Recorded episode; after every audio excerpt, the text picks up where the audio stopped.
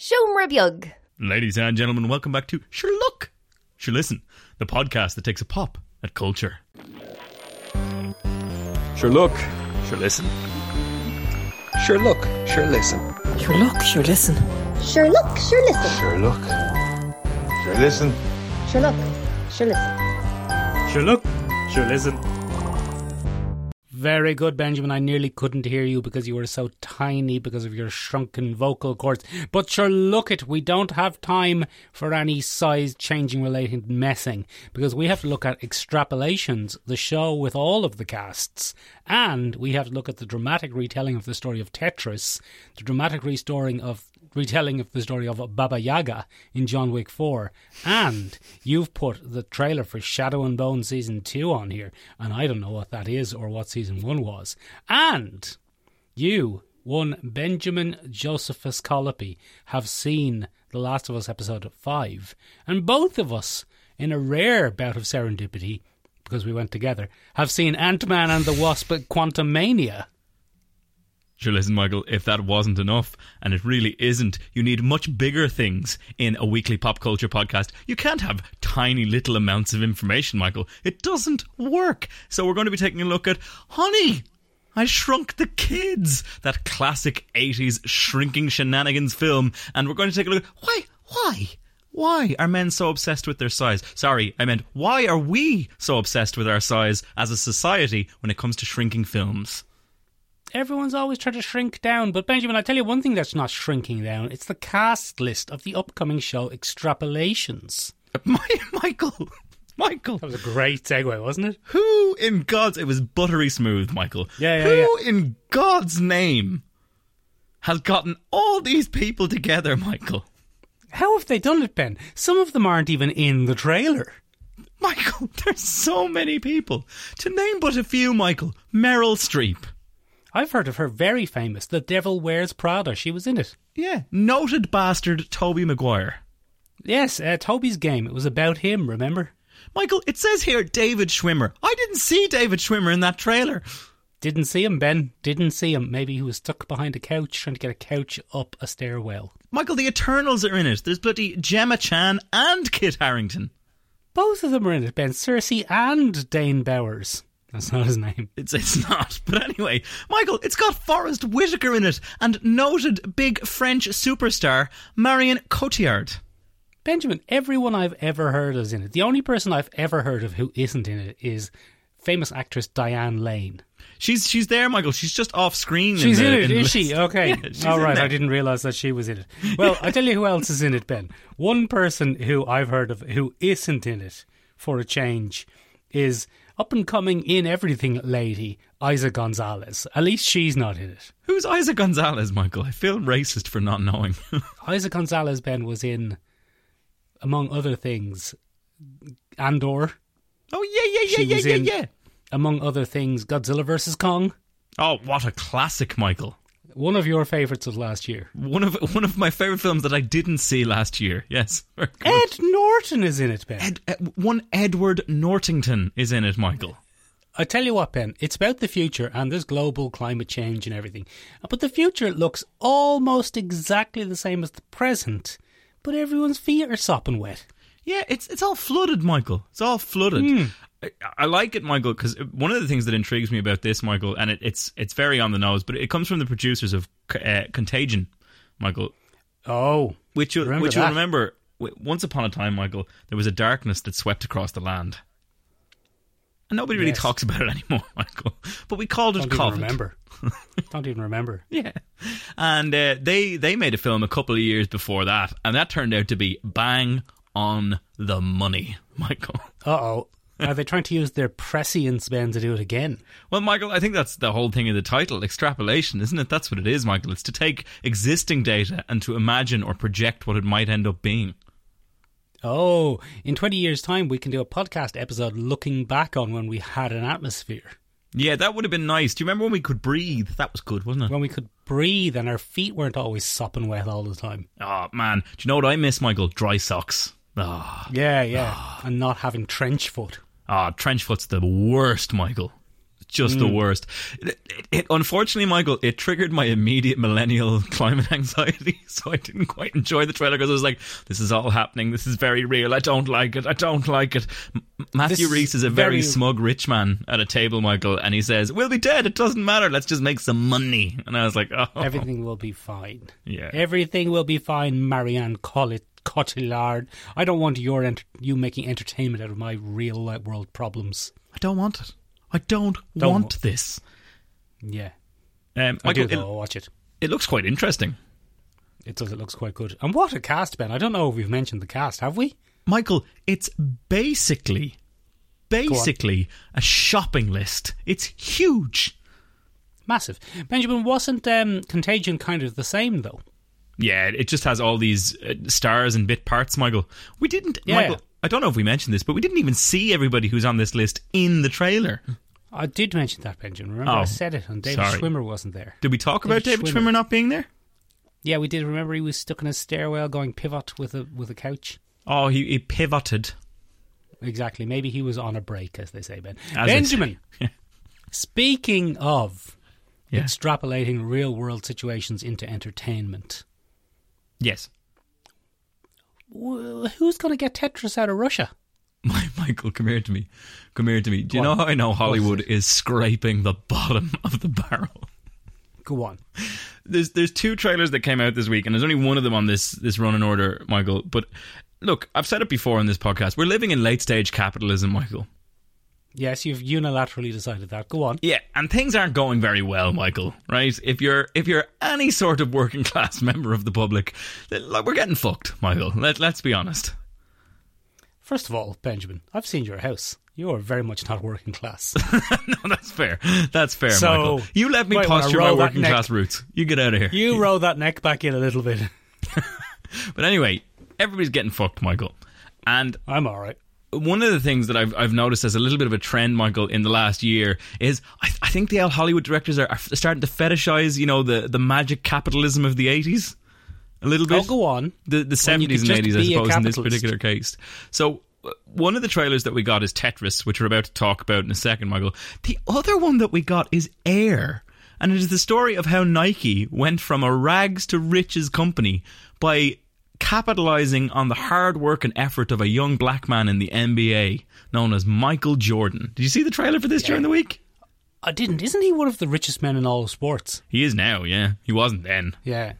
Right. Yeah, Yeah. but I don't. I don't know if that was a, a situation where Nike unfairly capitalized on his image because No, I'm seizing on it, one of the Michael. Richest, he's one of the richest men in sports, Ben. He is richer than you and I and all of our families for the rest of existence. His net worth is higher than all of them. Ladies and gentlemen, welcome back to Go Woke or Go Broke, where feelings don't care about your facts. I'm choosing the narrative. Oh, very good. and But this is what I'm going with. But anyway, benefici- he's one of the greatest beneficiaries of late stage capitalism of all time, Ben. yeah, he probably is. He's he's good at a, he's good at a basketball game. He's good at a game, Yes. and he's one of the richest sportsmen in the world. And he has wealth beyond our imagining. No, Michael, he was exploited. Um, come here to me, Michael. It doesn't look like it to me. It doesn't. Go on, sorry, come go on. here. Let me settle down, Mickey. Um, listen, Ben Affleck's directing it. He's having another go at Argo, but this time with shoes. Oh, Argo with shoes. Because when they were running down that runway and no one had shoes, it was very tricky. They're like, ah, And Ben Affleck said, ah, "I will make ne- a story about this." we're never going to get, we're never going to get in this plane without shoes. Benjamin, Yeah. Is Tetris about late stage capitalism though? I thought Tetris Yeah, was about trying to smuggle uh, video games out of Russia. So it sets up a classic dynamic, Michael. It's okay to hate the Russians again. It's good news. It's good news. Hooray! Thanks for that invasion, lads. Mildly Middle Eastern or Arabic men are out. Russians are back in. Fuck them. it's a I can watch thing. Commando again. and happily cheer as commies are gunned down by the dozen. but yeah, we've gone we've gone full full circle on the American capitalist machine, Michael, and we're back to boo uh, Ruskies. Boo. I'll tell you what, though. At least it's not a film about. It's, at least it's not a dramatization of Tetris. At least it's Yeah. not an adaptation of the game Tetris. I think I think we had that a couple of years ago, Michael. Do you remember Pixels with Adam Sandler? Yeah, that's pretty much what that was. Yeah, that's that's what that was. It was Tetris, the life story. That's that's what we got. This is this is about the man who smuggled it into America, Michael. So or smuggled it out of Russia. And uh, it stars Taron Egerton, Michael, noted noted member of the bloody Kingsmen, Taron Egerton, Yep. Old Eggsy himself. old Eggsy himself. He's a great, great man. Great Some man man for, for smuggling Tetris out of Russia. Um, Some man. It's a very interesting. It's a very interesting story, Benjamin. The story of smuggling Tetris out of Russia. I don't know if you've ever ever read it, but as you know, I have quite an interest in retro video games, so I know the story quite well. It looks like they've dramatized it up a little bit with more gunfights than really happened. Oh, I'd imagine they have, Michael. You'd want to, wouldn't you? You'd want to. It, it doesn't sound the best on paper. It doesn't. Tell me a little bit about this, Michael. What happened? What can we expect from Taron Egerton's Tetris? Well, he's going to go and he's going to say, "Give us a go at Tetris," and everyone's going to be like, "We can't, uh, you can't have Tetris. It's for Russia." And then he's going to be like, "No, I want to give it to the Japanese." And everyone will be like, "Oh, is that is that good?" I tell you what, though, Ben, you know what other trailer came out this week? Go on. We, uh, you know what came out this week? Another trailer. Actually, the same trailer for what's it called? Ruse de Guerre, the Jason Statham Aubrey Plaza spy film. Oh yeah, that thing that we reviewed a while back and never came out. About a year and a half, it? eighteen months ago. It feels like that trailer was a long. It's Guy Ritchie, ago. isn't it? And bloody Guy Ritchie and Statham, yeah, they're back together again. and Josh Hartnett is in it, Yes. and Hugh Grant is playing creepy old Hugh Grant, the only character that Hugh Grant plays anymore. He just he's just cashing in. He knows where his money is, Michael. I can't blame him. Put your money where your grant is. But Benjamin, yeah, for some reason they re-released that original trailer this month. Why? It seems like it's going to come out. I, I was fully certain, Michael, that that got the Indiana Jones treatment. It was just in a basement somewhere in a big wooden box. Just hide it away. I thought it might have come out. But Benjamin, I tell you what is coming out. Go on. No, not this week. What's coming out this year is John Wick 4. This time, it's. I, I feel like I've seen this trailer before. Did we not talk about this months ago? Uh, Yeah, we did. We got a trailer, but we got another little snippet there very, very recently, Michael. Um, a little, a little teaser trailer, Michael. Little teaser trailer is what we and got what's this different time. in it? Not much, not much, Michael. But I have been able to possibly piece together the full plot from. Oh, go on. I'd love to hear it. So I, I think what's happening here, Michael, is um, obviously we have the whole you must you must challenge the, the the lad at the table to a bloody scrap, and if you win, you win, and if you don't, you die. Woo. But Michael, then I reckon some of the lads are going to try and stop him getting to the thing because uh, what's his name? Clancy Clancy Brown, is it? Is it? Mr. Krabs. Kurgan? Mr. Krabs? Yes, Mr. Krabs is in it. He's in this. So Oh, very Mr. good. Krabs is in it, and he's stating the rules. He's the jewel master, Michael, and he says you must appear at dawn. And then it, it, I reckon, if failure to do so will result in death. And I reckon, Oh. Michael, there's going to be a bunch of lads trying to stop John Wick from getting to his jewel on time. That's why we keep I bet you seeing that. Um, I'm guessing they won't. I, I, I would imagine, Michael, that is the reason he keeps checking his watch and fighting people on the steps of Montparnasse. Just being like, "Ah, Oh, he's going to go like, oh, I better check what time it is. All right, time to fight these fellas.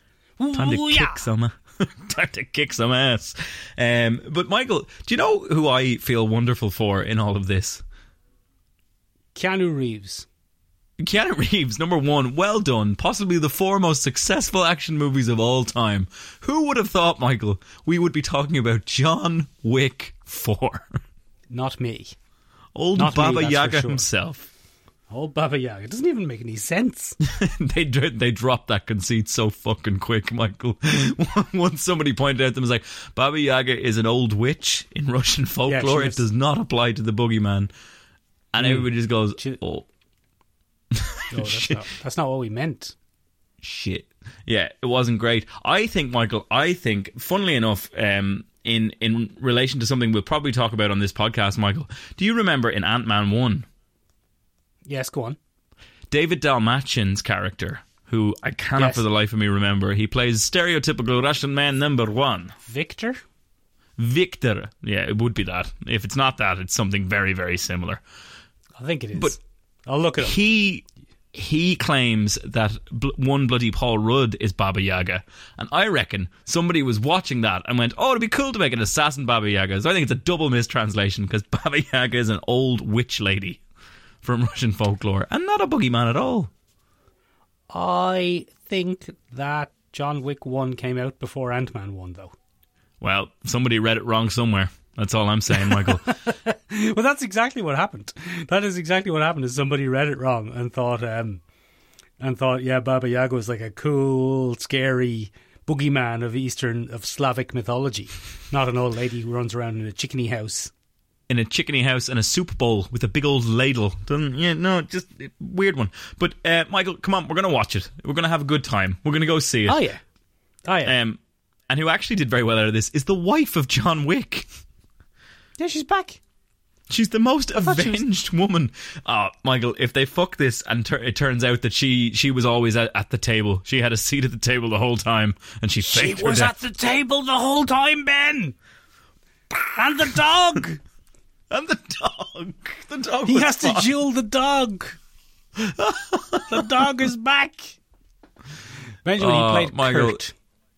He played Kurt the dog. He played Kurt No, in Kurt the the Ant Man show. Yeah. Yes. Benjamin, I, Yeah. we will definitely watch John Wick 4. I tell you something, will. though. What I won't be watching is Shadow and Bone Season 2. What even is that?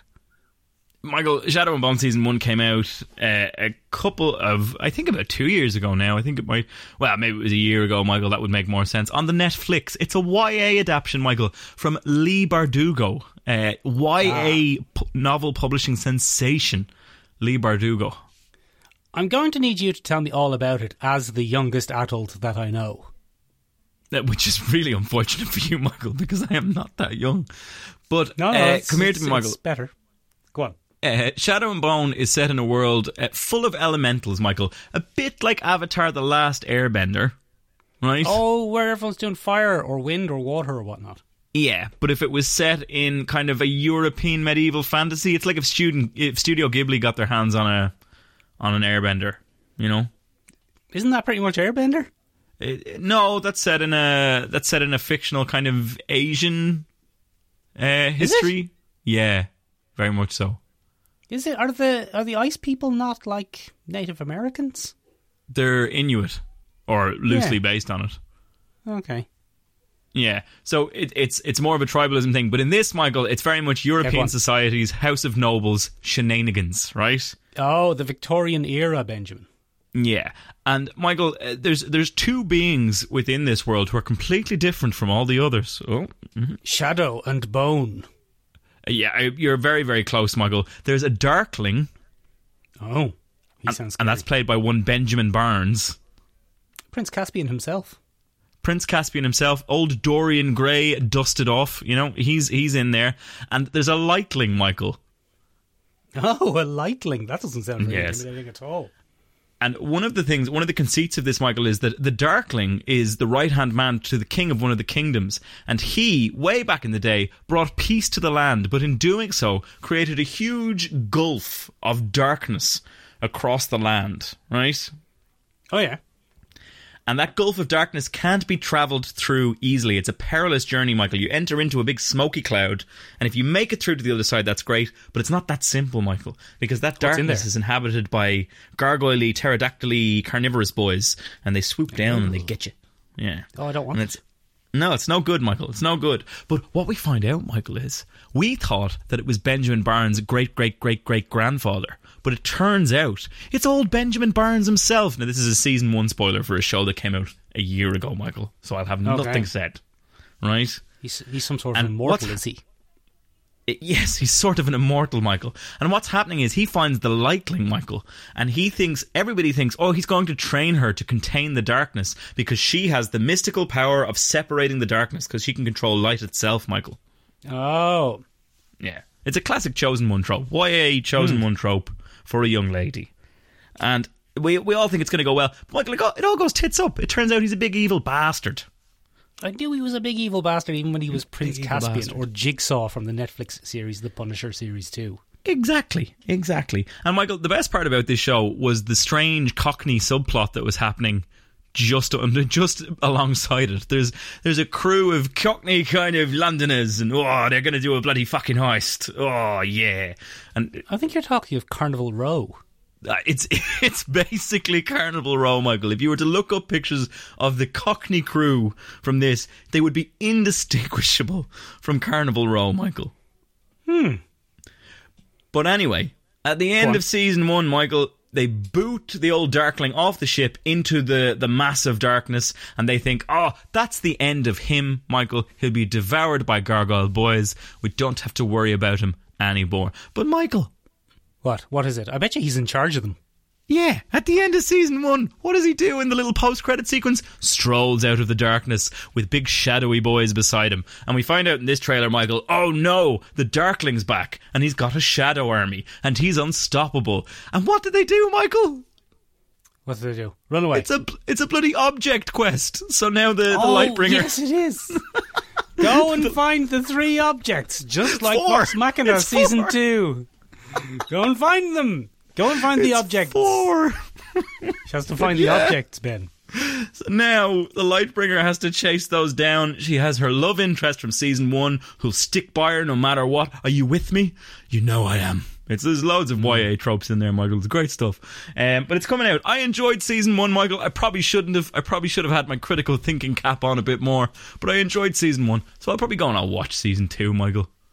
You are, as I say, Benjamin, the youngest adult I know. You've seen The Last of Us episode five. You haven't. Se- we're not talking about six yet, Benjamin, because this this show comes out either on Sunday night or Mondays here. So we're probably a bit early to be spoiling it. That's why we're a week behind, not because we got mixed up. not because we're shit at our jobs.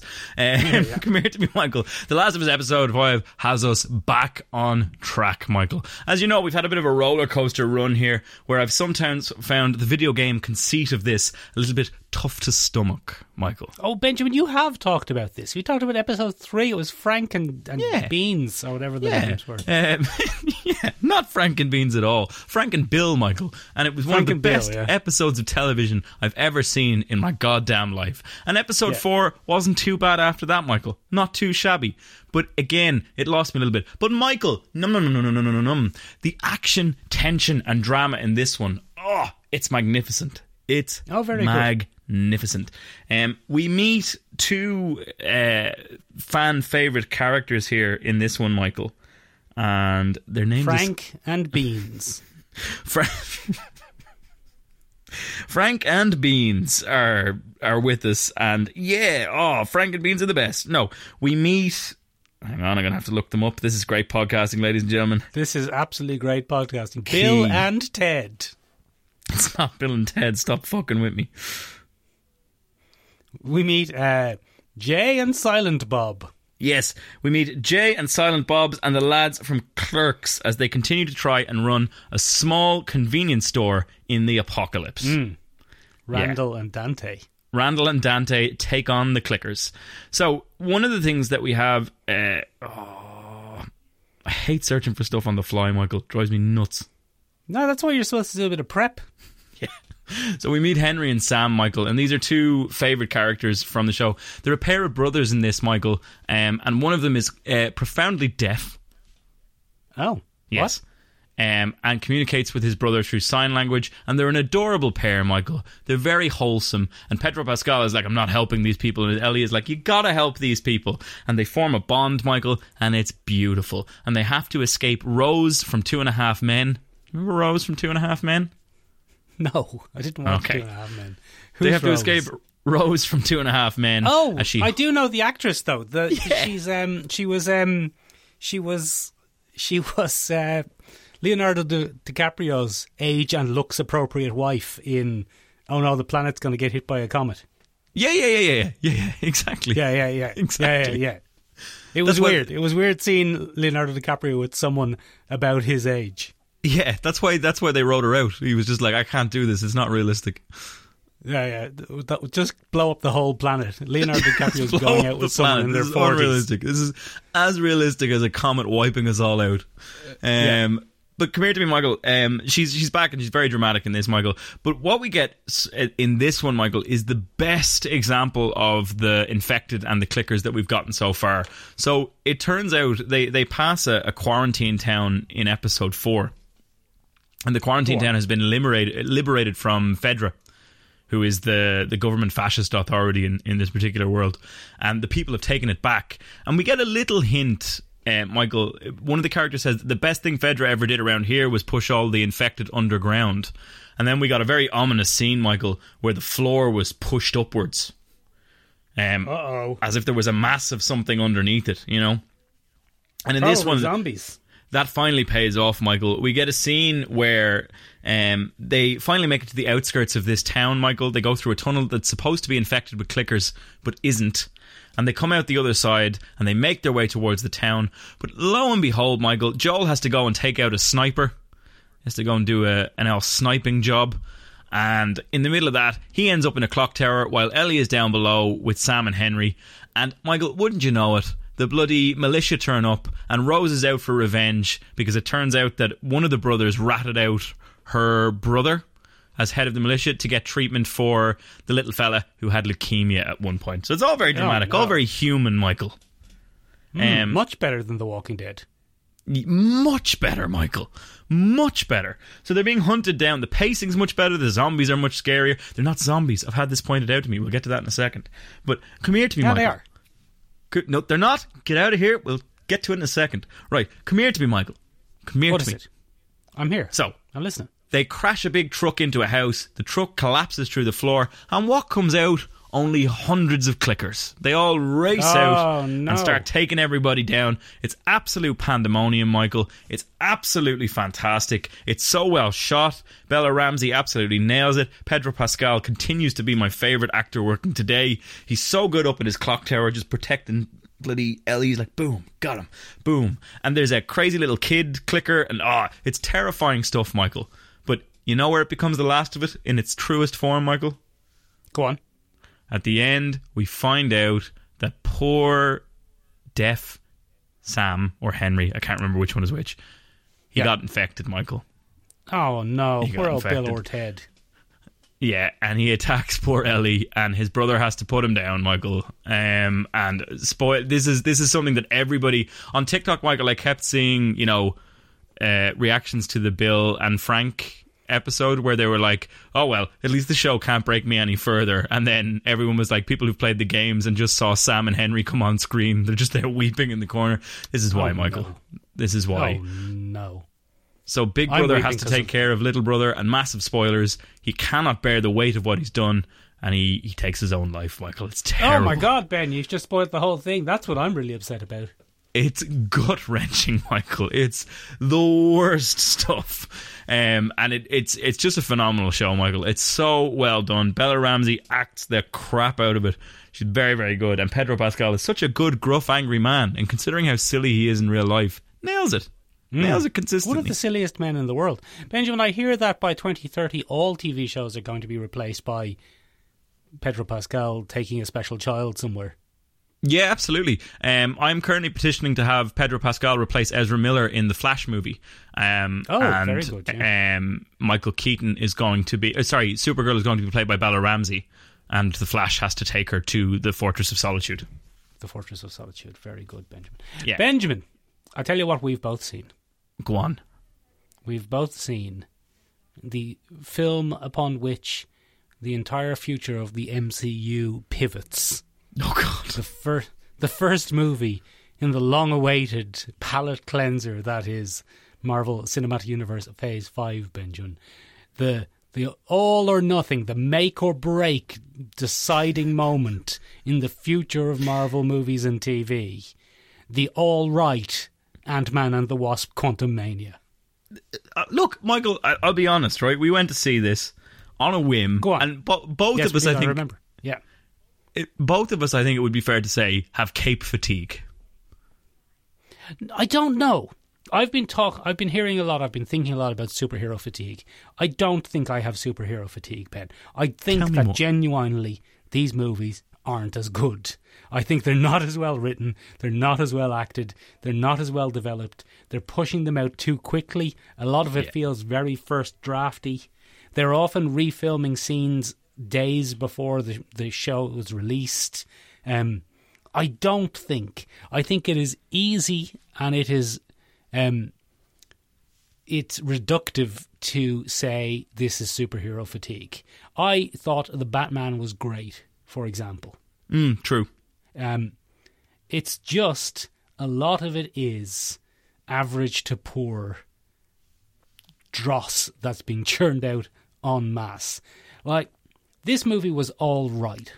Yeah. It it had some good bits, it had some bad bits, it had some very bad bits, um, it had some very strong bits. Overall, you know, one of the weaker Marvel movies, but not of the current generation. One of the okayer Marvel movies of the current generation. But I don't, honestly, don't believe it's superhero fatigue. I just think they're honestly not as good. Yeah, okay. That's yeah. And this happens, and you and I talked about this five years ago, Ben. This podcast has been going so long. This happens to every genre. Yeah. Um, genres come and go, and genres will always come and go. And when genres are born, they're usually born with one or two big surprise hits. And then those hits lead on to a kind of golden age of the genre where people really nail down what they like about it. And then the genre dies a death under a multitude of bad films. It's happened with cowboy films. It happened with westerns. I think is like one of the most obvious ones, where you know there there's the nascent westerns where this idea is starting to form. Then there's a golden age. Then there's just tons and tons and tons of shit. Yeah. Um, it happened with spy thrillers. It, it it just happens. It happens. This is human nature, and we are in a decline in superhero films at the moment. I feel, and it's it's not going to go away until they they're gone, and they come back in forty years. Yeah. Do you think they get a resurgence? Do you think that's going to happen? Oh, everything.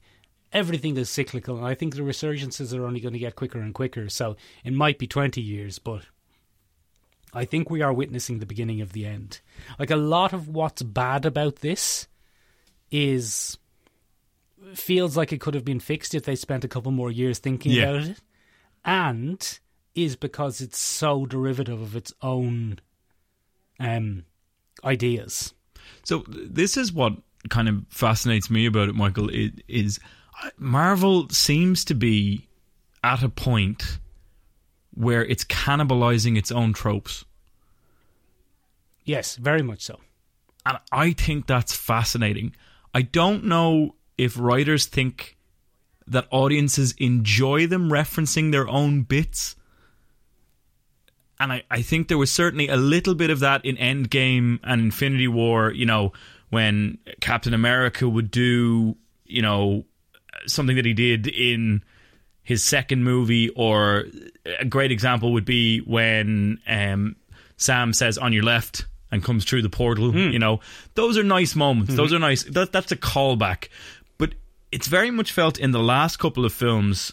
Um, I'm thinking particularly of, of Thor: Love and Thunder, and uh, there were a few moments in, in this film where I went, this isn't a callback as much as a straight up copy in the hope of getting the same thing. One of the things I'm thinking about in particular is where Cassie Lang does the Hulk thing with Loki. She does it to MODOK. Hmm. Yeah, that was. Uh, yeah, yeah. and it was a it was a cut for cut. them into the ground a couple of times. Yeah, it was a cut for cut remake of that, and I was like, um, why did you That's do that? unearned, isn't it? Yeah. Why That's did you do that? Unearned I, throwback. I don't understand. Um, Um, I think what's interesting here, Ben, is these films are now trying to be nostalgic for kids who grew up with the first films and have never stopped watching. Iron Man came out in 2008. yeah, That was 15 years it's ago. not long enough, Michael. So, like, kids, but kids who were like six or seven watching Iron Man are now coming into the adults with money to spend demographic. So these films are trying to be nostalgic about their own past. This isn't like, you know, The Phantom Menace being nostalgic about the first Star Wars trilogy, where there was a gap of 15 years with no Star Wars. Yeah. So this is, I, I think this might be the first time that this has ever happened, where, well, maybe Transformers is a good one, or GI Joe, but it's, you know, it's it's trying to, it's staying within its own continuity, Yeah. and trying to be nostalgic for the people who were kids when they saw those first movies. It's weird. It's a weird situation to find itself in. It's eating its own tail, Michael. But- it's real weird. in a, in a way. And unfortunately, a lot of what's not good about this, I think, is lays firmly on the the blame lays firmly at the feet of Thor Ragnarok's unexpected success. Yeah. Yeah. There's a lot of Thor Ragnarok DNA in this. Too much. It's like Thor spunked all over it, Benjamin. There's so much DNA in it. Bloody Paul Um, Rudd got into a transformation chamber, and a little a little Chris Hemsworth Thor got in there with him, and he came out like the Fly.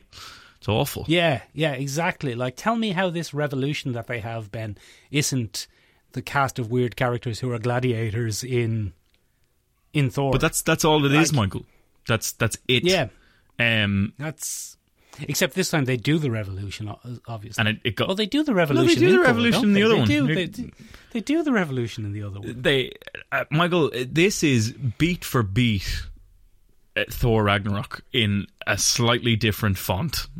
It's Yeah, it's so close. It's very strange. Uh one of the one of the things that was pointed out. We we went to see it with a good friend of the podcast, Jim, yes. and Yeah, he loves the film. Jim Jim said to me, "Did you like all that Star Wars in it, Ben?" And I went, Yeah. holy shit bags!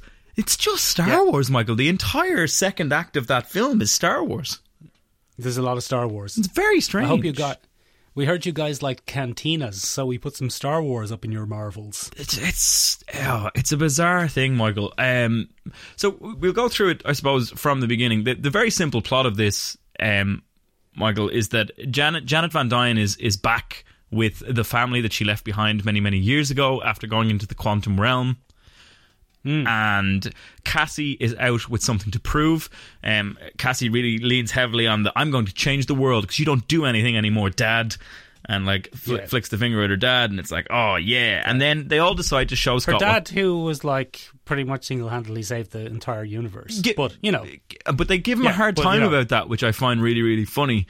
If I saved the universe, Michael, you would never Yeah. hear the fucking end of it.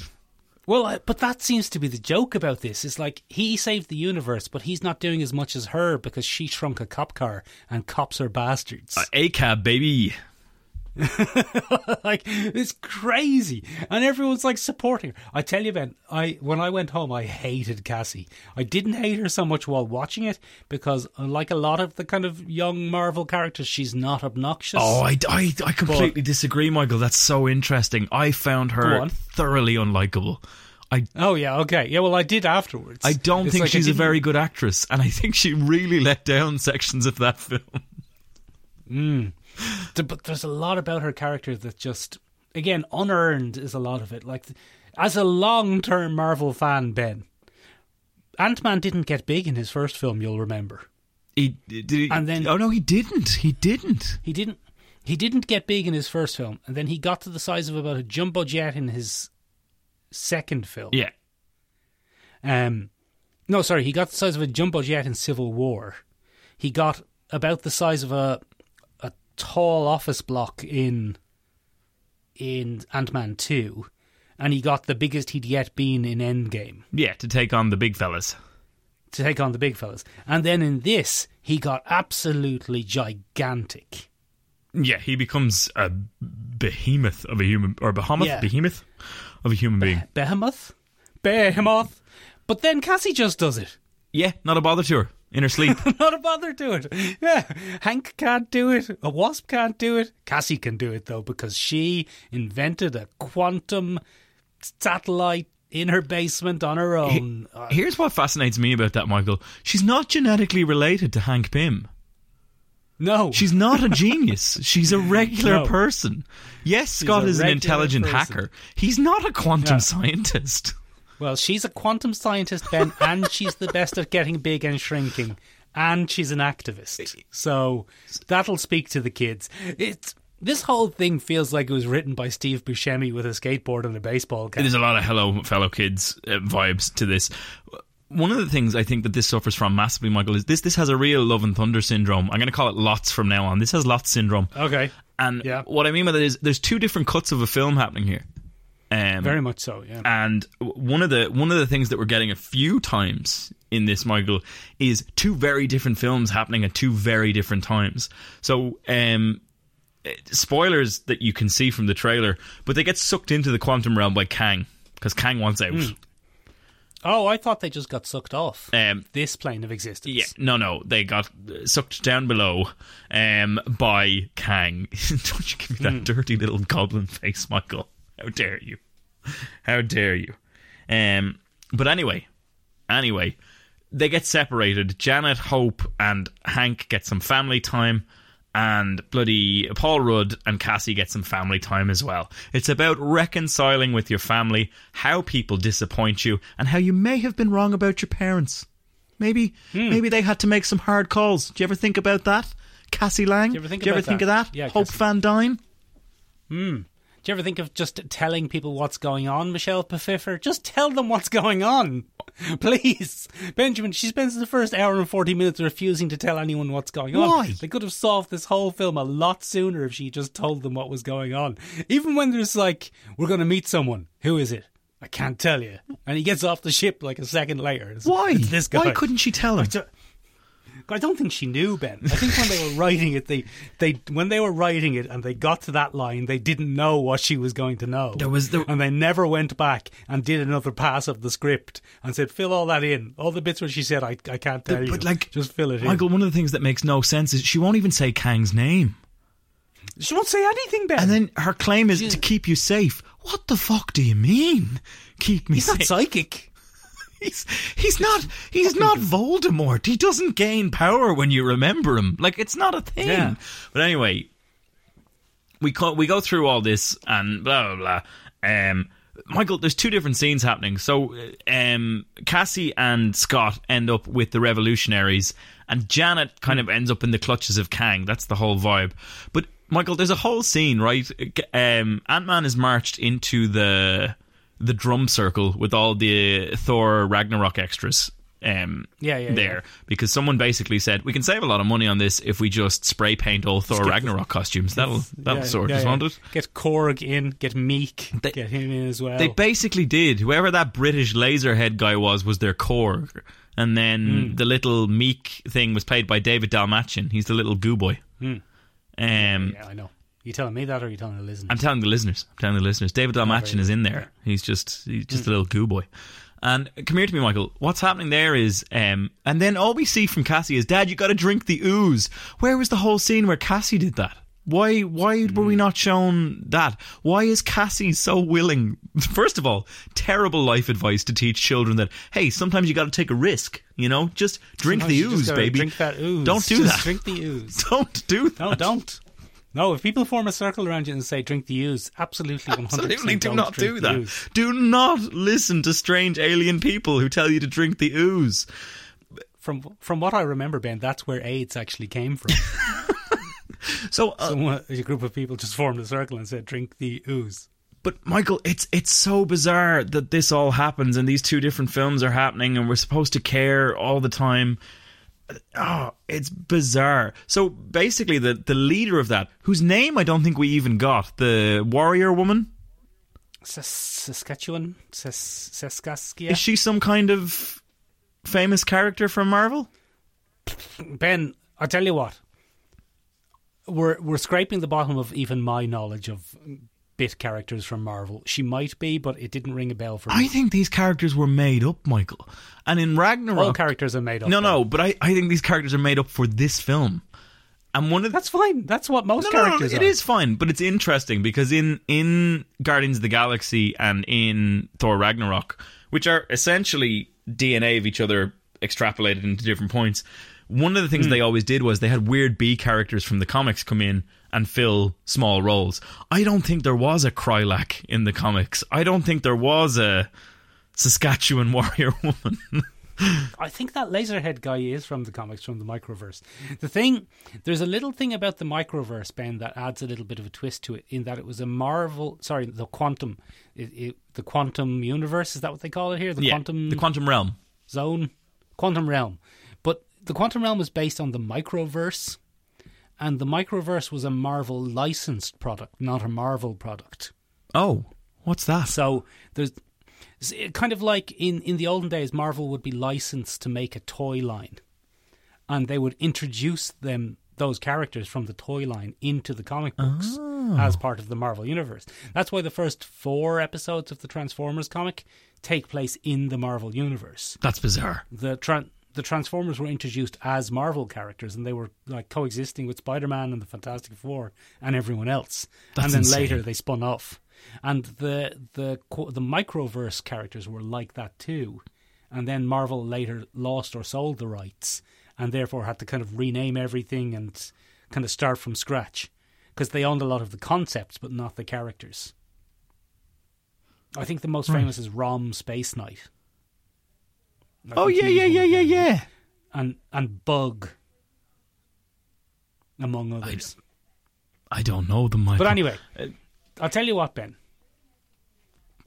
One of the most bizarre things about this whole thing is that that was the design they went with for MODOK. I Ah. could not, I could not believe my eyes, Benjamin. I just absolutely one hundred percent could not believe that that made it into a big budget film. Not that the, it was wrong that he was freaky looking. My contention is he was nowhere near freaky looking, looking, uh, freaky looking enough. so strange, Michael. It was just what's his name? Corey Stoll's head, poorly photoshopped on. But- it was bizarre and terrifying, but not in a creepy, unsettling MODOK-y sort of way. In a is this really what they've gone with? Yeah. Sort of way. It, the special effects in general in this one, Michael, are there's too many. there's once Too many special effects. once they get to the quantum realm, Michael, you're just awash in effect after effect after effect. The action sequences were very hard to track. Um, from the opening one with Michelle Pfeiffer, where she's kind of trekking through the quantum realm and she finds Kang, to Cassie and Scott escaping MODOK in the refugee camp. It, it, there's so much bizarre CGI going on here, Michael, and you can't keep up. Jonathan Majors is 90% CGI. I think that's also true in real life, though. Have you ever seen him, Ben? That's not natural. He's jacked, Michael. He is He's the most ripped man I've ever seen. He's got muscles I didn't know stuff. exist. Absolutely terrifying. Having said that, though, one of my big issues with it as well was that by setting the entirety of it in the quantum realm, and the quantum realm being so weird and, you know, hard to relate to, it took a bit of the sting out of a lot of what was happening. Like, sure, Scott got huge, but how big was he? We, we'll never know, Michael. It doesn't like we, We'll there's there's no know. there's no way for There's us to to really parse it against. I mean, we don't know how big Kang's fortress. Like the world building is very unearned, Michael. Like I think they thought, hmm. okay, we've introduced a few different scenes here. That's good world building. Now it makes sense. No, you didn't. You put a bunch of character designs in a hat. You picked some out and you said, "Oh, look at this big diverse microcosm." It's not world building. Like it's not. We don't see how Kang rose to power. We don't see how Kang developed. All we understand is, "Oh, Kang is real dangerous." Whoa. I tell you what, though, there are a couple of good bits, and. Kang himself is probably my favourite bit. Kang is definitely Jonathan Majors saved that film in the extreme. I thought Kang was good. I still like Scott. I think Scott Lang is very good. Yeah. Um, Hank's ants coming to play was kind of fun. Um, it's nice to see Michelle Pfeiffer at sixty, whatever she is, in an action role as well. Fair play to her. Fair play to her. It's unfortunate to see Evangeline Lilly in any role. Um, but you know, And uh, I loved the flying houses that were alive. I thought they were great. they were a fun concept. I bet Taika Waititi was looking at that and going, "Fuck, oh, that would have been good." flying houses. Flying houses like that look like big flying dicks. Just big flying dick girds. Um, the whole thing. No, there were like I, I went into the film. In fairness, Michael, I went into the film expecting something much worse. Um, Yeah. from based on the reviews and the the bashing that it was getting online, it's better than Love and Thunder. Way better than Love and Thunder. Way better I mean, than Love and Thunder. We've, we've had a bit of a whinge here, but I still thought it was better than Love and Thunder. It was better than Eternals. It was better than Black Widow, I would say. I am easily, easily um, better than Black Widow. I, I mean, the plot was boring. Let's be honest, and I did. I could not like Cassie for no matter what you said, and you know it. Yeah, it, it all felt a bit disjointed and removed from reality, and it was not. It, but at least it was visually interesting. At least some of the aliens were kind of interesting, and stuff happened. And but yeah, not not terrible. Not the worst thing I've ever seen, despite the whinge we've just had for the last fifteen minutes. Yeah. but not not not a good film though. Not overall a good film. very disjointed, very hard to keep up with. Uh, Look, um, to be honest, uh, Cassie is just it's just such a boring role for her. Like she doesn't do much other than Mary Sue a bit, and Evangeline Lilly is just not interesting. I found it so interesting, Michael, that we didn't even get the on-screen kiss anymore in in this film. At the end, he just gives the love of his life a, a, a, an L squeeze, and he's like, "Oh, pat on the shoulder. I, I love you, Hope, and Hope is like, oh, I, I love you too, uh, Paul. I mean Scott. Um, you're oh, it's a great. Um, it's very we strange. won't kiss though. I think her role. I, I think they definitely probably responded probably a little bit too much to the fan backlash of Ant Man and the Wasp, where people are like, "Why is the Wasp getting so much time? Why is the Wasp so much better than than Ant Man?" It's like, well, she's been training a lot longer and she understands the tech a lot longer. But they definitely minimized that in this. It, it, it, she had They a did much by just making. They just made Cassie better than everyone. Yeah, so I don't know. It was interesting. I enjoyed it. I didn't feel the the two hours that it took as much as I thought it would. Um, Kang is a delight. Jonathan Majors definitely has the charisma to be a villain in the multiverse. Like I really the the, the after credit scene is ridiculous. But Yeah. Ho- hopefully, you don't see too much of those fellas again. but very funny. and Yeah, I don't no, know what ooh, that was a bit direction. Jonathan Majors was given. But it was like, make one of them British, make one of them uh, Mumm-Ra from She-Ra, and Yeah. make one Yeah. of them make one of them lascivious and gay in a very awkward stereotype of a '60s homosexual. Do that for me. Very strange shit going very on. strange choices. Benjamin, yeah. We we put up a poll and we asked the listeners what what did they think was the best shrinky film of all time, and We who did. won? Uh, number one was. Uh, uh, no, Michael, this is awful. Have you seen the What poll? What's wrong? For the I haven't checked longest time recently, today, no. for the longest time today, Yes. Michael, we were at 25, 25, 25, and 25.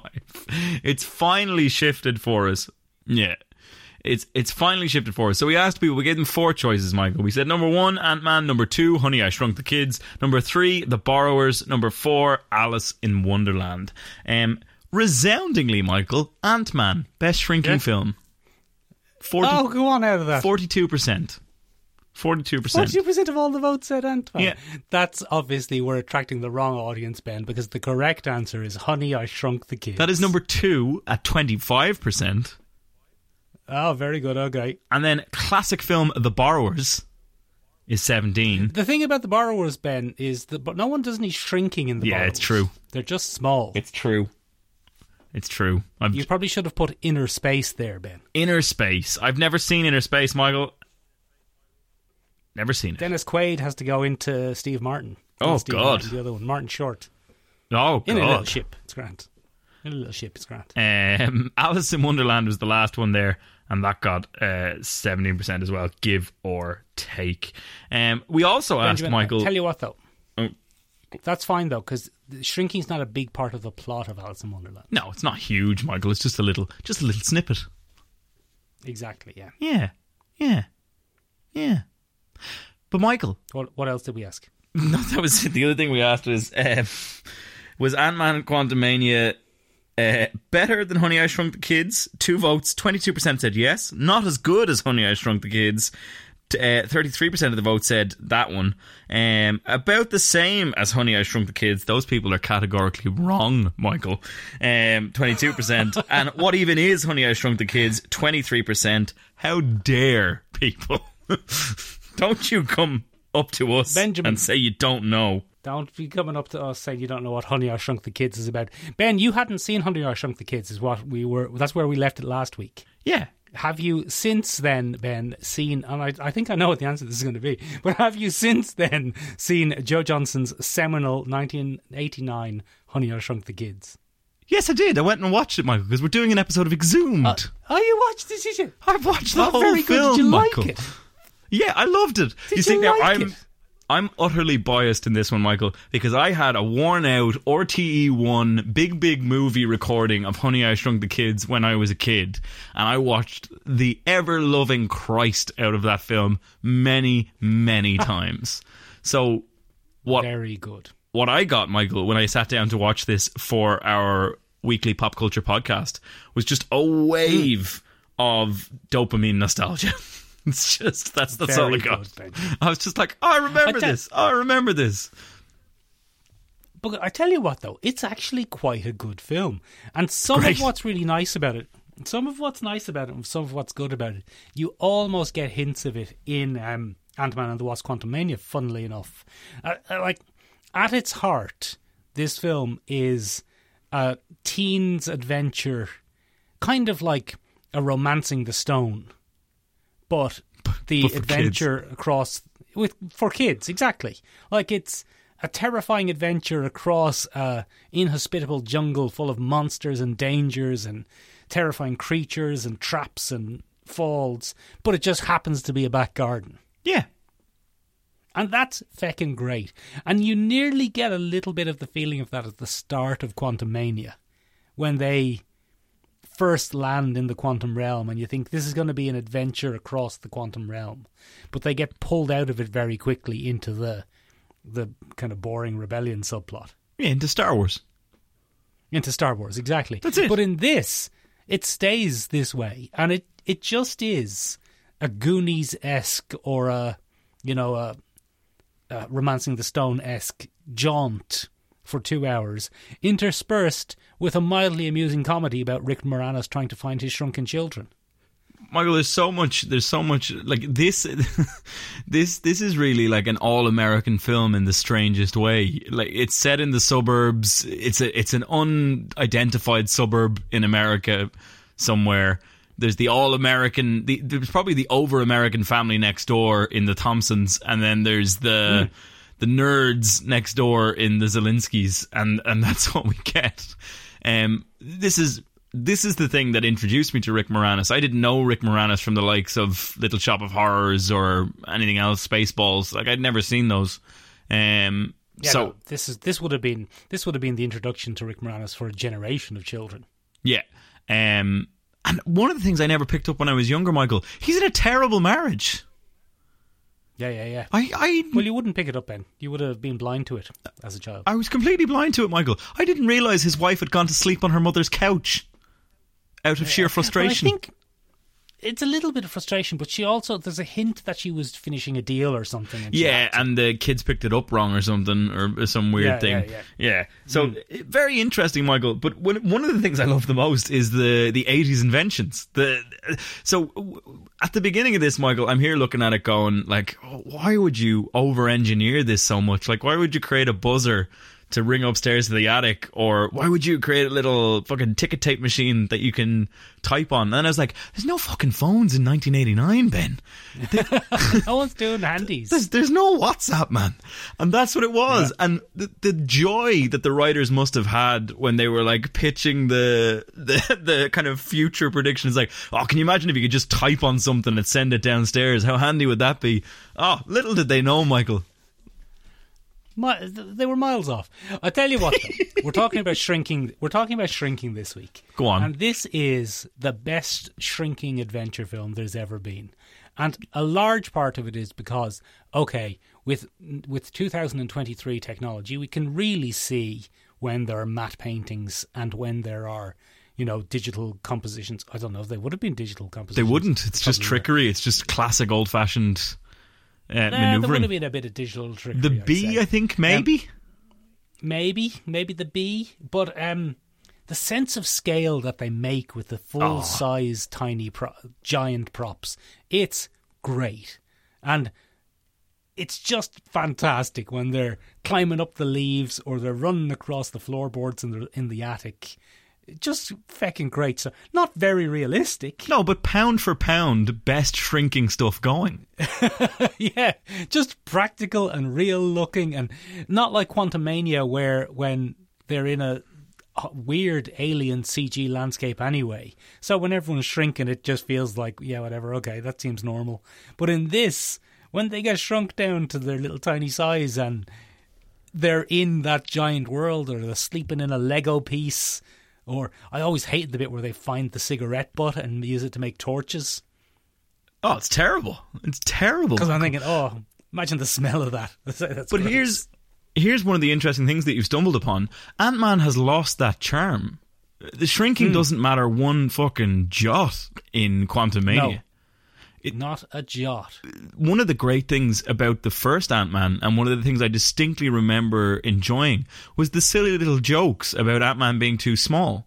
Like the the bits where you know the big peril of the the train coming towards him, and it's a children's toy, and he still has the density Hmm. of a fully grown man, so it just falls over. That was hilarious. Yeah, yeah. like Or the cat chasing him, or or the cat you know, chasing him, or the down a drain. bathtub. Yeah, Yeah, that was great. Like that was really enjoyable stuff. And they just stripped it out in the other two. Then it was just a cool reason to like disappear and reappear and like pop someone in the and jaw. do a high kick. Yeah, and exactly. it just became like Shrinky Kung Fu rather than about uh, the world from his perspective, and that's what you really get in this. Yeah. because those kids get shrunk, and then they go off on their romantic adventure and whatever they do, and they stay shrunk the whole time, and it's fantastic. And I tell you what, Ben.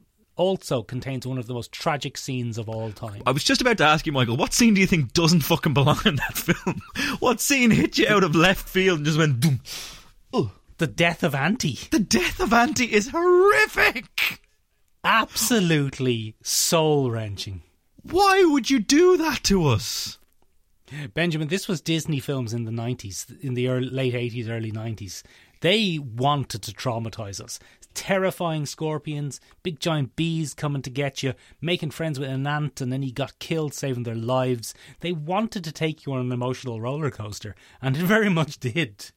And Ant Man, famously, Benjamin, Ant Man replicated having an ant friend who gets killed. Anthony. Poor old Anthony. old so Anthony. I have emotionally invested. I have emotionally invested in two ants in cinema history who've got killed. It's bizarre. Like, and I cared so much. They did it in 10 minutes. I know it's incredible. Auntie is barely in it, but before I sat down to watch it, I thought, okay, I know this ant dies, so I'm going to gird myself so I'm ready for this ant to die. And it, it hit me nearly as much as a forty-year-old as it did when I was ten. It got me, Michael. I got a, I got sucker punched by it. when the little kid. They do the slow pull out, Michael. The, it's the slow pull out on the scene. There's no, there's no dialogue. There's no. It's just a small child sobbing over the corpse of his aunt, and every it Aunt pulls friend. out slowly through the, and it's just the big brother, and the big brother has the most heart wrenching thing. He tries to pat him on the back, and he realizes how feeble his attempts at human comfort are in this more in this mortal moment, in this moment where death has come knocking, and you're just like, oh God, oh, we're all just at the whim of death. Oh, shocking. Absolutely horrible stuff, Ben. Absolutely horrible. that scorpion stuff. was the stuff of fucking nightmares, Michael. Abs- terrifying. Nothing like it in uh, Ant Man and the Wasp Quantumania to frighten the kids.